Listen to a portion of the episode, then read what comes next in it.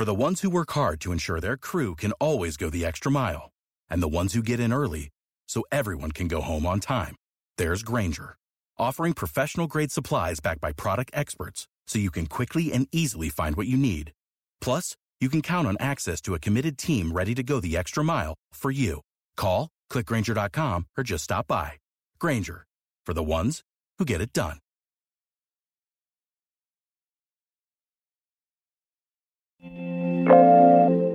Elden Ring has sold over 12 million copies in just 18 days.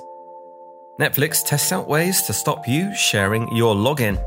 And Chipotle's experimental tortilla robot knows how to add a little variety. This is your Daily Tech Briefing, the morning edition.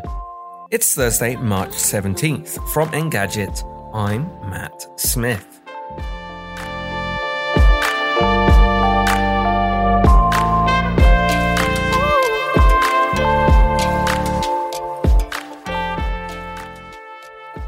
Bandai Namco expected to sell 4 million copies of From Software's Elden Ring.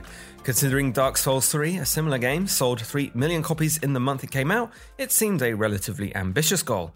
Elden Ring, however, smashed it. It sold 12 million units worldwide, 1 million in Japan alone, within 18 days of its release.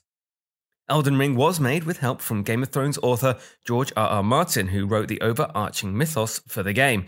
Yes, there are dragons. So, one part of the press release may not be a huge surprise the possibility of expanding the IP beyond the realm of games.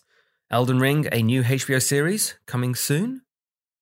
Netflix is gearing up to do something about unauthorized account sharing. After testing a notification last year that pushed people to stop mooching and get their own Netflix account, the company has announced another test in Chile, Costa Rica, and Peru, which will let subscribers pay extra to share their accounts with people outside their home. According to Variety, subscribers will be able to add up to two sub members for $2.99 each. That's in Costa Rica. Those users will get their own Netflix logins, recommendations, and profile.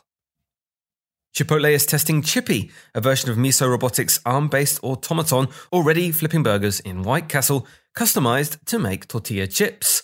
The bot not only knows how to replicate Chipotle's recipe, but is smart enough to add subtle variations to keep things interesting. You might get a little bit more salt or lime, for example. The test is currently limited to a Chipotle Innovation Hub in Irvine, California. However, the restaurant chain also plans to use Chippy in a Southern California restaurant later this year. And that is your Thursday morning tech briefing tortilla chips, terribly hard video games, and Netflix testing things. Catch up on all the full stories, reviews, and more over at Engadget.com. We've got the full review of the latest iPad Air. And if you like what you're hearing, subscribe to our tech briefings wherever you get your podcasts. Thanks for listening, and hopefully, I'll see you tomorrow.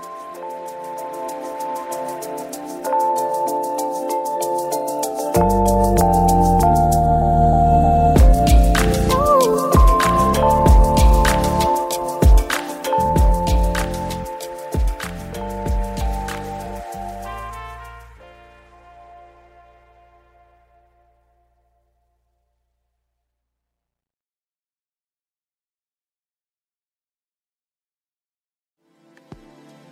Matt, for keeping tabs on our daily news. If you want a longer discussion about some big weekly topics, check out the Engadget podcast with me, senior editor Devindra Hardawar, and our reviews editor, Cherlynn Low. Yeah, you can get us on basically anything that gets podcasts, including Spotify. Just search for the Engadget podcast.